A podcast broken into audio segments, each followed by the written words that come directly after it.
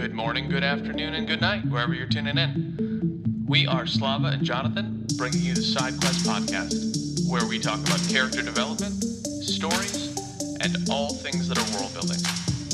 And we occasionally take side quests, because, frankly, that's how conversations work. Just as a reminder, this whole show is spoiler heavy. So sit back, tune in, and join us on this episode of Side Good morning, Slava. Good morning, Jonathan. How are you feeling this fine Camorri morning? Mm, gray, miserable, salty, Yeah. pickled. Feel like stabbing somebody maybe with a stiletto. Perhaps, perhaps. Mm. You can call me Lukas Fehrwight for short. Lucas a stab white. That's right. Oh man, So we're back on the coastal city of Komora, Camorri, and I think everybody's crazy in the city. That's pretty much my takeaway. it's eat or be eaten. That's for sure. Uh, yes, uh, that too, but everybody's insane also. I think the word is the bourgeoisie. Is that right? Well, the no, the bourgeoisie. Well, what are you trying to say? The bourgeoisie are like the rich. The It's like, rich, know- right? Yeah, yeah. yeah. So it's the rich that are crazy because we don't see the the peddlers and the. I mean, we see one gilded lily, and we see like this drunk guy and whoever he's with. Okay. Uh, I present to you, Your Honor, an evidence box A bug, who's an insane kid. Yeah, but he's the special kid that, that got adopted by a gang of thieves. Yes, uh, but my point still stands. Every character we meet is slightly uh, off, in the best of ways, but slightly off their rocker. All right. I, I mean, I don't have a lot of evidence to prove you otherwise because we don't see the average person walking around. We only see the crazy people. So, I mean, evidence wise, I can't really combat that. I just think that in the world itself, there have got to be some average folks who are not thieves going around because they're stealing these things from someone. They're stealing Right. stuff from people. Well, not the gentleman bastards, but the other gangs that we are alluded to. And there's a whole other world. Anyway, sure, everyone in Camor is crazy. That's fine. All right. You win. One point for Slava. Thanks, everybody, for joining us on SideQuest. Make sure to click that subscribe button so Um, you never miss a side quest. So you never miss a points quest because that's all we're doing is points. Oh man, that's gonna that's yeah, that's great. So what skill, if you could pick a skill to be good at, would you pick to become a really great thief? What's your top skill that you'd want to be known for? Oh, that is an excellent question. I think since for my job, since I do planning and execution of products and stuff, I think I would want to be the like the main con, like the guy who plays the I don't know what the right term for it is, the main ruse, if you will. Okay, you want to be Lukas Fehrwight. You want to be the the front hand. It's I feel like there's a name for it that I can't remember. or or this a close second and maybe even a tie, uh, which I know is not necessarily answering your question the way you want it, but I'm also a good second in command. So maybe maybe Slava McStabby when things need to be stabbed. If we're putting ourselves in a Kimura, I feel like you would enjoy being a Jean like character. I think that you'd I think you'd have more fun with that than you would being the front runner, the the, the front hand. yeah, yeah, this is true. I'm, I'm glad we talked it out. Uh, because I don't want to be Fehrwight. I'm not, I don't necessarily want to. I don't necessarily want to do that. Although I think the planning of it would be very interesting. But I think where I thrive is, you are correct, and I even said it. The second in command, the the enforcer. Uh, I make Yeah. a good enforcer because even in the real world, outside of any you know silliness, I have always been, and by always I mean I'm not trying to be hyperbolic. A lot of times, more than I can count, in situations, whether it was in um, a church situation, in a committee situation, in a work situation, happened last week. I was made the enforcer of you know a project. So they named you an enforcer at work. Named me and gave me a gave me a couple of assignments, which I enforced and executed. Did you get a pair of wicked sisters? Yes, yes, You paused there. I'm not sure if those are people or weapons. yes, They gave you the key to the lockbox. yeah. They gave me one person with two weapons. I, I don't know. I don't know what I'm saying anymore. That's that's fair. That's fair enough. Your your job sounds way more fun than mine does. They don't give me any weapons. Maybe I should submit for that. Excuse me, management. I'd like to submit to purchase a few battle axes for work purposes Yeah, and a lockpick set. Make sure that they're like medieval, like wacky weapons too, not just like a battle axe. I think that's too tame. Like a mace or something, just something that's um, unusual. What's the most unusual weapon that you're aware of? Just off the top of your head, no research involved. Off the top of my head, I think would be a mace because it's a stick with a chain and a spike ball. So that's actually a morning star. That's not a mace. A mace doesn't have a chain. A mace is just like a stick with a ball and spikes. You're talking Oh. about a morning star, which is the ball with spikes has a chain between the stick and the thing. That's a morning star. I think the craziest weapon that I'm aware of is a chain whip or a rope dagger, which I don't think it's actually called a rope dagger, but people who Like use Scorpion's these things, weapon? I think so. Okay. I where anyway, I'll show you videos of it later. But um, I personally prefer videos of yourself in your backyard Don't like a makeshift? don't don't pretend you've been on my computer. don't Haven't pretend you- like you know what my YouTube channel's secret. You know. Anyway, my preference for a weapon is a halberd because you get reach, and then you also get a blade at the end. So that's my, or even a double-sided halberd where the back end is a mace, and the front end is a blade. Anyway, Cool. what's your favorite weapon, folks? You tell us. Or favorite weird weapon that's not like a gun or something like so more medieval. Like stick to the book, okay? Stick to the book. So, 15th century Venice, if you were there and you needed to enforce a thing or rearrange somebody's kneecap, what would you use? The Wicked Sisters, of course. But the audience, I want to know the audience. Oh, right, use. right, right, right, right. All right, you salty adventurers, make sure you never miss a podcast by smashing that subscribe button, or you'll lose out on your share of the treasure that lies ahead. Today on SideQuest. Indeed. All right. So, as we open this act, it seems that Locke's Fehrwight plan Locke's luck has run out. might be running out. Is running out. His plan is coming undone because Donna Sofia Salvara goes to see Donna Vorchenza to ask for help regarding this uh, Lukas Fehrwight problem. And surprise, surprise, the old Vorchenza is the spider, Mm, which is. I suppose, is apt or it's not surprising. there's no sort of foreshadowing that takes place, far as I'm aware, to No. lead us to this. But it lines up well with the story to to give us, you know, another upped ante, right? Because Danya Sofia ended up doing what the what Lukas Fehrwight, well, sorry, what um, the fake spider, Locke, had said, where it's like Lukas Fehrwight ends up, or the Thorn of Camor ends up screwing people because they're too embarrassed to come out and say it. And so she breaks it. He didn't play the spider. He played a midnighter. Midnighter. Yeah, yeah, yeah. That's thank you for the correction. That's what I meant.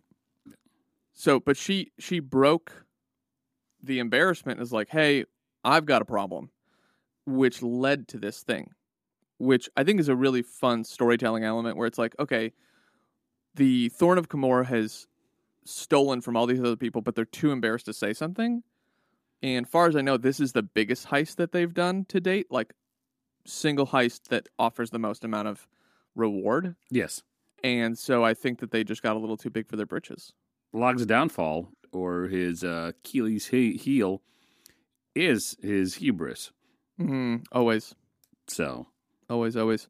After that, the so after we find out about the spider and Danya Vorchenza and Danya Sofia, the gentleman bastards find themselves in a piss poor situation, pun intended, where Locke and the gentleman bastards need to find a way to get Locke out of his fealty. So fealty is when you swear your allegiance to a higher power or uh, a lord or a king or a duke. And so with these thieves guilds, they have sort of a fealty to whoever the capa is over Camor. So the gentleman bastards have a fealty to Capa Barsavi that if he ever calls on them for some reason, they need to show up, which is what happens. And he says, I need you to come help me deal with the Grey King. And Locke is like, Yes, I'd love to do that. I don't have anything else going on that night. Plot twist the Grey King also wants him to show up and pretend to be the Grey King. you could say that they're up Piss Creek without a battle. It's a bit of a stretch, but we'll give it to you. well, you know, I, I, I'm I do the best I can with what I got. Mm-hmm. I spent all my energy on making urine jokes in the first uh, episode we did, and so at this point, I'm That's just- right, you did. Yeah. You did. So they end up coming up with a, a scheme. It's not more of a ruse, it's a scheme where Locke needs to be visibly sick enough that he literally can't attend. So they get him some sort of like ipecac that just puts him down. And then when Barsavi's men come, they're like, hey, we need to go.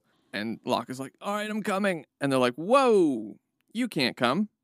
You're terrible. Jean, take care of him are you sure we can still no no no take care of him which gives him the excuse of like hey it's time to it's like they're out of the first situation but now that Locke needs enough energy to cover the second situation which is go be the grey king this is a fun level of ante that was upped right like you oh, need Oh, to be in two places at once and you don't have a choice because both powers are trying to get you to help their side out and you're stuck in the middle and you can't just tell either of them no Right, because both powers will kill you.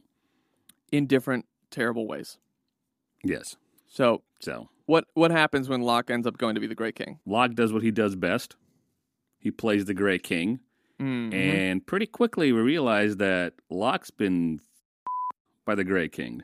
oh yeah, And as soon as that guy started coming closer to Locke, he was just some guy who Barsavi said, Hey, you're going to die in a couple of months because you got this disease. Why don't you go try touching the Grey King? And we'll find out really if the Bondsmage is protecting him completely or is just protecting him from, you know, daggers and swords and arrows. So this guy starts coming towards Locke. And at that point, I was like, ah, the Bondsmage's not going to protect him. mm-hmm. Grey King is trying to kill Locke. And lo and behold, guy touches Locke, nothing happens. Locke gets the living snot beat out of him. Yep. And pickled in some horse urine, mm, which is always fun. delicious. And Ugh. good thing he passed out right away because I think I would have too. So Jean and Bug save him. They end up making their way back to their hideout, and we find out that the twins are dead, which is very sad. Yeah. So big ruse from the the Bondsmage and the Grey King that they're going to deal with both their problems at once, convincing Capa Barsavi that the Grey King is dead. And really luring him in to throw a party celebrating, which then brings all of his people together to allow the Grey King to actually wipe them out, which was his bigger plan. Which I didn't see that coming the first time I read this. It's just fun when there's like this really brilliant scheme that takes place from the bad guy where you go, oh, hey, he got what he wanted. And then wait, oh, he actually had a different plan. I really enjoyed that sort of, it's not really a twist. It's just like a revelation of new information, right? Yeah, well, the ante keeps going up. We can't overstate or overuse that phrase No, because it just continues to build up. You find the twins dead, and then Bug gets a bolt to the throat. yeah. Yeah. Poor bug. They break the knees of the assassin, burn him alive, which is always fun. Good on Locke and Jean. After all this, they leave. They try to find a new hideout. Locke goes to see the celebration that Barsavi's having for having killed the Grey King and won. Mm-hmm. Shit hits the fan there, and Locke passes out in the middle of the street, and you're like, all right, what else is going to happen? They find a friend in a doctor who has been exiled because of his connection to some of the more uh, loyal people to Barsavi. Mm-hmm. They decide that they're all going to work together to get Barsavi, and the doctor is going to do everything he can to help them. And then there's a plague ship that all of a sudden shows up out of nowhere. And that's the end of Act Three. And that's the end of Act Three.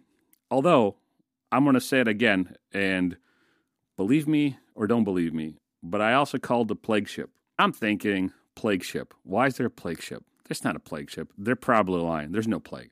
Mm-hmm. And then later it turns out, we'll cover it next week. Later it turns out, yeah, there is no plague ship. This is all part of the Grey King's 22 year thought out freaking revenge ruse because Yeah. he has some butt hurt. If anybody had a case Well- of it, this guy. I mean, when your whole family gets murdered, Yeah, seems a little justified. Just saying. sure. But like when you start trying to eradicate a whole city and kids because some granddad got a knife to the chest, uh, you've lost my sympathy. Sure. You you you missed a spot though that the um the Grey King's sisters were in on it, and they were Yeah. you know the servants of Capa Barsavi. right. That's a good one. Uh, his key entertainers. Yes. That was a really good twist. That I didn't see at all. And that was very exciting to watch that happen. And it was also exciting to watch them get access to the face. I think that happens in the next section. But anyway, Spoiler alert. That Yeah. happens in the next thing. Well, we'll Yeah. cover it again. I'll, Well, I'll still be very happy you'll still actually, be happy about it. Yeah. I got that. One of the things that I really enjoyed was uh, so Locke. You said Locke passes out on the bridge, right? And there's this recurring moment of that Locke we see in his interludes where it's like, I don't have to beat you. I just have to wait for Jean to arrive. Hmm And even that moment of like Jean picking him up reaffirms that in a less, um, less. Uh, pronounced way. thank you. Yeah, that's yeah, what I meant. That's what I meant. absolutely. I agree. That that's it, Which is it's fun. amazing. But it like as much as I love killing off characters in a book, man, I feel like there was so much more you could have done with the Sanza twins and Bug. But it's Lynch's first published book, so I imagine, you know, one of the ways that and we're both in marketing, one of the ways that you get attention is by doing something brash that most people don't do. Is doing something outside of the norm, right? Well, killing 60% of the crew, that's a little brash and Yeah. even though we didn't have the length of time with the characters that we might have liked, we got enough interludes from the past about how they were raised that it feels like we had a, stronger connection with them. I agree with the second, the last part of your point. But I think if I'm Lynch and I'm telling a story about Lamora and his lies and how they and his hubris have gotten them into trouble, and we start out, th- these are almost like bookends. We start out with his hubris killing his friends, and we end with hubris killing his friends. Okay, And so that's fair. I'm a fan of killing off characters too. And I think here, the sacrifice, if for lack of a better term, of these three characters, as much as I like Bug, it needed to happen from a storytelling perspective. Emotions out of it, reader attachment out of it, Mm-hmm. cold, calculated storytelling, twins and Bug had to go. And I hope in the second book, this is the next arc or the next catapult of Locke's growth. He needs to adjust or readjust, or this will be eating at him, so this will maybe push him to do other things, maybe that are foolish. We'll see. I haven't gotten Mhm. that far in book two, but I think it was necessary. I didn't see Bug dying. I thought he, I thought the twins are going to die, and Bug some kind of is going to get injured, maybe badly, and then they have to walk around with you know Bug bleeding out and trying to help save him. I didn't see both the throat and him dying in Locke's arms. That was intense. Yeah, and you know, honestly, I think you're right on the killing the Sanza twins and doing a bit of a bookend thing, especially with like the the beginning of the book having Locke quote unquote accidentally getting kids killed. I think you're right, but I also would have liked Bug to like maybe survive. Huge injury, lose an arm or something like that. Deeply injured afterward, couldn't go and help with the current plan but it ties into and here's another spoiler alert is it ties into the death offering that Locke convinces the bourgeoisie to commit with the plague Yep. later, which we'll get into on the next episode. But I want to circle back a second because that was that was a really good point. I want to circle back and ask you. It's your first read through, right? And you mentioned this to me offline. Like this was a real page turner. So like walk Yep. me through the emotional journey you went through. Act one, act two, act three. It doesn't need to be in depth necessarily, but I did what I normally do, where I'm like, hey, you're gonna love this book, and you go, eh, okay. I mean, you're you. There's a little evidence to this now because a lot of the books I've recommended, you're like, okay, these are good. Well, five for five. All bullshit aside, the five books that you've recommended, I've liked. Now, I think you like Sanderson more than I do. Yeah, but I'm 20 books deep, so like I think that it'll grow on you. It and it's different than this book. It's different. There's always a subjective s- uh, part to these sort of things because even if I didn't like Sanderson, that wouldn't take away from him being a good writer. But Sure. everything you've suggested, not only do I think, okay, this is good because the writing's well done and I have my own opinions and understandings of what literature should be, and this, by those standards, is good. Outside Mhm. of that, I've actually enjoyed every single book that you've suggested. Right. So, to answer your question, I couldn't tell you that there was these emotions that I felt and name them like one, two, three. But I can tell you this from the beginning of the prelude, I was like, ooh, this kid, he's being sold, and he's done something so terrible that this grouchy old thief maker is trying to get rid of him. Now, this is a good hook Mhm. and then it just into the stratosphere right away, meaning that there's not a lull in the story ever. I found myself wanting to know more about young Locke. And so as I would get little interludes and as we get little glimpses of Locke's youth and him growing up, and then we're transported back to the so called present day, and things are just moving at such a fast pace my emotional response was just sitting on the edge of my seat. The story was interesting as just a heist story. Just just by itself, there's these guys and they're trying to do a heist and they have to escape the other guys in the thieving world are trying to get him. Great plot. Oh, they, they made 10,000 movies like that already, I'm sure. And I think I watched, you know, at least 100 of them. Enjoy it. but here, it's the world that's unique, religious system that's unique, which I have a question for you later on, and these characters that have to beat almost unbeatable odds, and you're with them going like, "Oh crap, how does going to come out of this one?" Oh, well, obviously Locke just goes into doing his shit with wide, eyes wide open and you know stiletto in his uh in his hand, and walks into trouble or problems or whatever and part of it's hubris, part of it's confidence, part of it's him being, you know, Camorri and totally insane.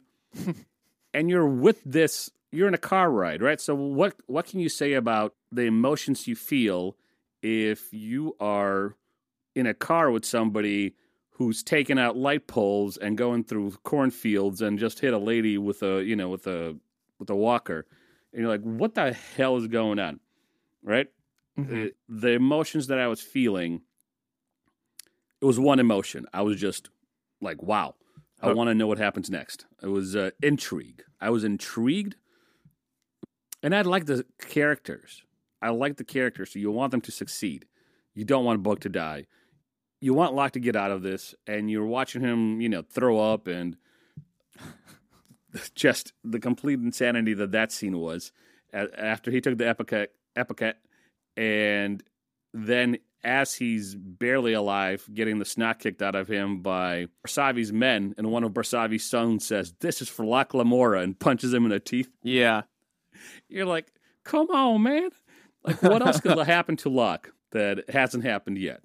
So I can't give you an emotion I felt, but the immersion into this world was uh, was fascinating to me. Yeah. Yeah. And I think we talked about this in a previous episode.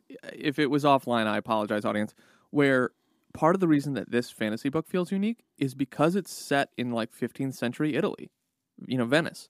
It's like, I don't know of another book that has brought us to Venice. I've read a lot of fantasy books and they have brought us to medieval England and faraway lands and places that are like medieval England but not medieval England. But I, I don't know of any that have brought us to Italy, which is why I think it stands out. and the naming structures are good. The streets, you know, they take a gondola to, to turn in the the jewelry to Barsavi's pawn person, pawn shop person, whatever, and it's just like it was. It, it, it's immersive. It's immersive, right? But I have a question. So, and this and it's going to be another emotion question because I'm trying to to understand more of what elements of a book really capture your emotional investment with these characters. So you talked about young Locke, and we had part of this conversation offline where I was like, you know, what are some of these books that you've liked? The theme that it seems like has come about, at least from my perspective, in the books that I've recommended, is you like young characters who are thrust into situations where they have to survive Mhm. and they're characters who take action, right? Because you really liked Siri, you really liked Young Locke. I thought was there a third one you mentioned uh, of characters that you really liked? Siri, Young Locke, and then yeah, was another. Did you like uh, Foth a lot, or did you find him annoying? I can't remember. I found him annoying. I liked. Um, it was another female character from Sanderson. The It wasn't Vivenna, I know that. no, it wasn't Vivenna. It was um, her his her brother liked to torture You like- animals. you like Shallan. Yeah. Yeah. Oh my gosh, Nan Balat, pulling arms off good- We're not done with him yet, but Freaking a psychopath. yeah, Yes. I like coming of age stories and I like young characters that are thrust into a situation that is maybe harrowing that they need to get out of. hmm It's something that has life or death consequences. That kind of stuff I like a lot. Mm-hmm. And I resonate and identify with characters that take action. And it just happens to be that two of the books that you suggested, those characters happen to be female Sure. and I've just identified That's with fine. them. Uh, yeah, well, yeah, I'm not defending myself. I, I don't care. I am who I am. I like these female characters. a real ladies' man. yes, yes, I am. I like those characters because they are thrust into a situation that almost seems unbeatable, and they make it out. Like Yeah. Siri with the God King, the Blue Fingers or Blue Butt, whatever his Blue butt. is. That's what we'll call him. blue butt, blue butt fingers. Siri and Shallan, and here we have Locke and Jean. All of them had to overcome great odds at an early age, hmm and I'm captivated by that. Especially if I find bits of myself in those characters, like definitely with Siri, and definitely some stuff with Locke. I can see a little bit of me in them. So then it's easier to identify. Then you have more of a stake in the story. You're like, oh wow, what's going to happen to Siri? Is she gonna is she gonna best Blue Fingers, or what's going to happen to Locke? Is he going to get out of the situation, or what? Yeah. Do you think that part of the reason you resonate with these characters is due to your upbringing? Absolutely, yeah. Any first year uh, psych student could figure it out, right? It's absolutely that. I don't know if I should be insulted that you called me a first year psych student or if I should take it as a compliment. We'll I'll just Yes. choose to take it as a okay. All right. Great. Thanks. That's um I'm here for you, buddy. yeah, uh, apparently. Hashtag- I don't Bro code. Or I don't know. Yeah, bro code. Okay, sure. We'll go with that. Um okay. Do you were there any quotes that you really enjoyed from this uh this section? Yes. It is very emotional kind of thing where Locke realizes that, you know, he got his friends killed. I promise you a death offering, brothers. I promise you an offering that will make the gods themselves take notice. This I swear to Chains, who kept us safe. I beg your forgiveness that I failed to do the same. Like that was a very, quite honestly, a very moving section of the book. That's the only thing that I put down in our episode notes as a quote because that was there's nothing else, nothing else to follow. If you keep this for Yeah. the last quote or you front load this quote, that's it. That's the section. That's all that needs to be uh, quoted. Locke will accomplish this, right? Mm-hmm. He will fulfill a second death offering at the end of the book.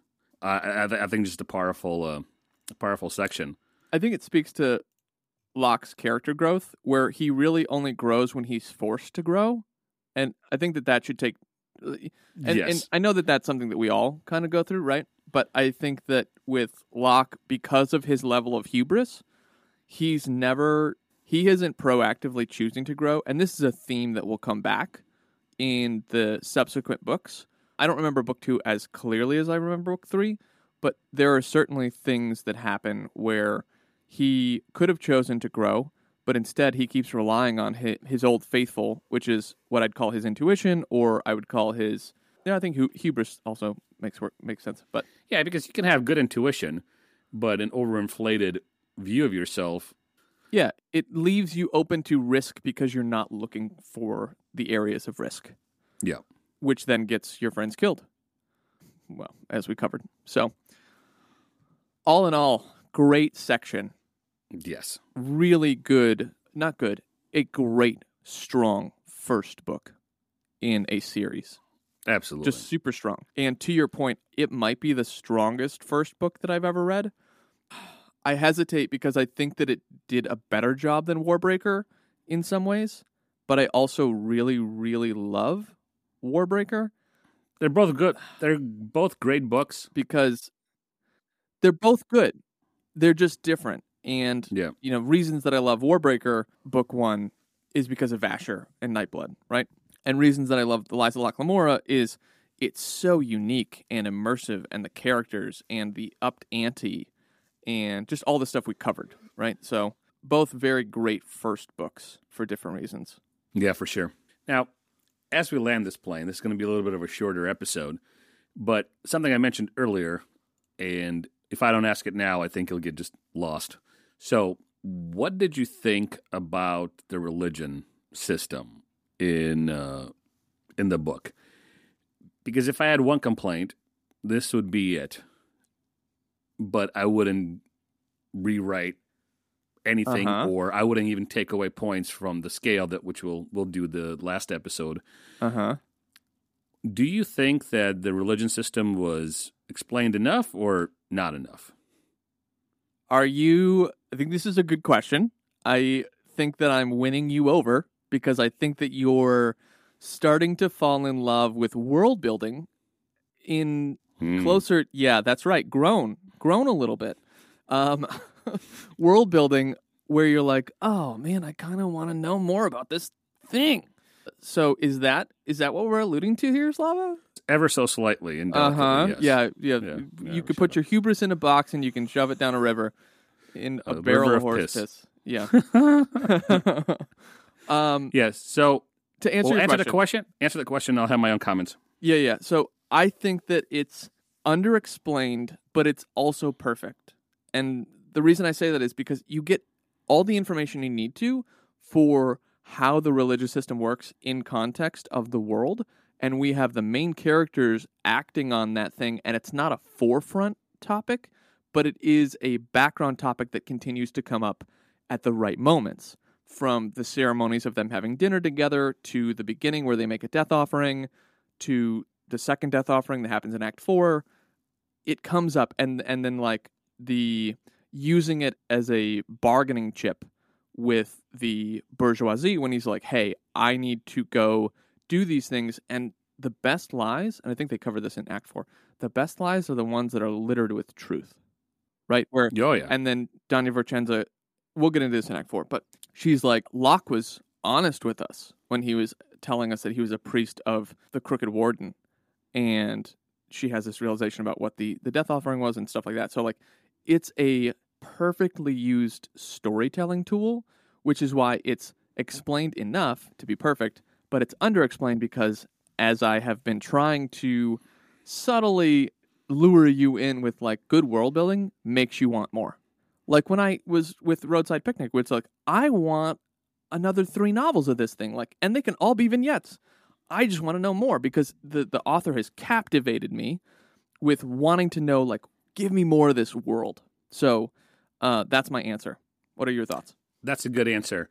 And my answer is the same. Like I kind of set it up in a way where you might think, or somebody might think, my answer is going to be different, but it's literally the same. It's underexplained. Yes, I would like to know more, but as I say that, I am perfectly aware that if he spent a chap- chapter's worth of pages explaining even two of the gods in more detail, or even the Crooked Warden in more detail, it wouldn't add to the story, and I might get a little bored because that would be the lull that you know Yeah. takes away from the action. Anyway, I thought that was a good question because it forced us to maybe take a stance that hey, maybe Scott Lynch didn't write that great of a book. He did, but it was one of those kind of like let's throw this wrench into the gears and see what comes out. But I'm glad that we're on the same page. So, speaking of Lynch and his storytelling ability, did you notice how much I don't know how to how to phrase this question well, but this will be the question we end on. How do you think Lynch did with his foreshadowing? Did you notice when he talked about like birds in the first act? No, It was like a sentence here, a sentence there, or like a figure in the background and then it gets back into the action. I didn't notice that until they were referenced again Mm, in later scenes. So he probably did better than I think. Mhm. And the reason I didn't notice is I was listening to the audiobook, and sometimes you lose when you're listening to the audiobook. yeah, that's fair. So the Sanderson stuff and the Wil Wight stuff, I have Kindle companions. So I will listen and read on the bus, and I get more Mm. retention that way. That's nice. Maybe I should have done that. Maybe I'll just buy this and the second book. I'll buy the Kindle versions too. So it'll help retention. But I didn't notice those foreshadowing pieces until they were revealed later via internal dialogue or dialogue in general between the characters. And here's the thing that's fair. The first, I think, two times I read the book, I didn't notice it. I, I noticed it this time. I was like, oh, shoot. Like he he mentioned a thing about when they're when they're performing the first part of the ruse with the Salvaras and Bug is like, oh, there was this big bird that was flying around. And then there's like another moment where, you know, there's this figure in the background looming and then it's back into the action. And this goes to what we just talked about a minute ago with the world building where part of the way that you you do good world building is show the action or the characters acting out what's true in the world, like the religious system, and showing that there's this bird and this Bondsmage that are looming over, but like clearly doesn't want to be noticed, but is still shown in the narrative. And then subconsciously, it leads us to go, oh, shoot, like that's brilliant because he gave us a snippet here and a snippet there, building up to the reveal. For sure. So I think that Lynch has, I don't know another way to say this, I think he mastered foreshadowing. I think it's subtle, which it should be, and it leads to the reveal, which gives us the emotional payoff of like, oh my God, that's great. You know, Yeah, absolutely. 100%. exciting. I think that's an excellent place to end because next week we have Act Four, which is full of the funnest of fun Yes. and the best of revenges and stabbies. So that's next week. I can't wait. And then what happens after part four? We might have a guest episode for you. Probably will have a guest episode. We have a guest episode for you. Okay, we'll have a guest episode. And what book are we reading next? That we're going to read The Hobbit. Oh, yes. We're going to have a new guest on for The Hobbit. Yeah. excited about that. I grew up reading Lord of the Rings and The Hobbit, and I still actually on my my shelf have audiobook cassette tapes of The Hobbit. It might have been my first audiobook actually back when I was a kid. So more on that when we discuss The Hobbit. But I have a question about the guest episode, Slava. Are we having a, a return guest from your side? I think we have two returning guests. And yes, Jess of Survivor fame Hey, is coming back. She texted me and she said, So when are you recording the Lies of Locke Lamora guest episode? And I was like, Well, what do you mean? She's like, I'm on, I'm on page 30. I just want to know when you guys are recording. I was like, Okay. All right. Yeah. Yeah. You can come back if you want, I suppose. Do you has she given you any snippets of um of like how she's enjoying it? Like I honestly when I asked her if she wanted to be on at the end of the Survivor episode, I wasn't sure. She didn't sound like she was committed to fantasy, which is fine. Like it's not for everybody. But it sounded like if she has actually shoplifted before, you know, no judgment, but it's this strikes me as the type of book that someone might want to read if that were the case. I think she's going to be on. I'm 99% sure. Love it. I'm excited. I, I can't wait. I'm I thought we had a really great discussion on Survivor and would love We did. and you know me, I love getting other people to read books for the first time so we can it gives me a new perspective to take the book in. that's fun. That's that's an enjoyable thing, which is why we did the the Way of Kings thing. So, you know, maybe you get her to read the Way of Kings next. Yep. Yep. Anyway, we won't keep you here any longer, adventurers. Be sure to subscribe, follow along so that you never miss a side quest.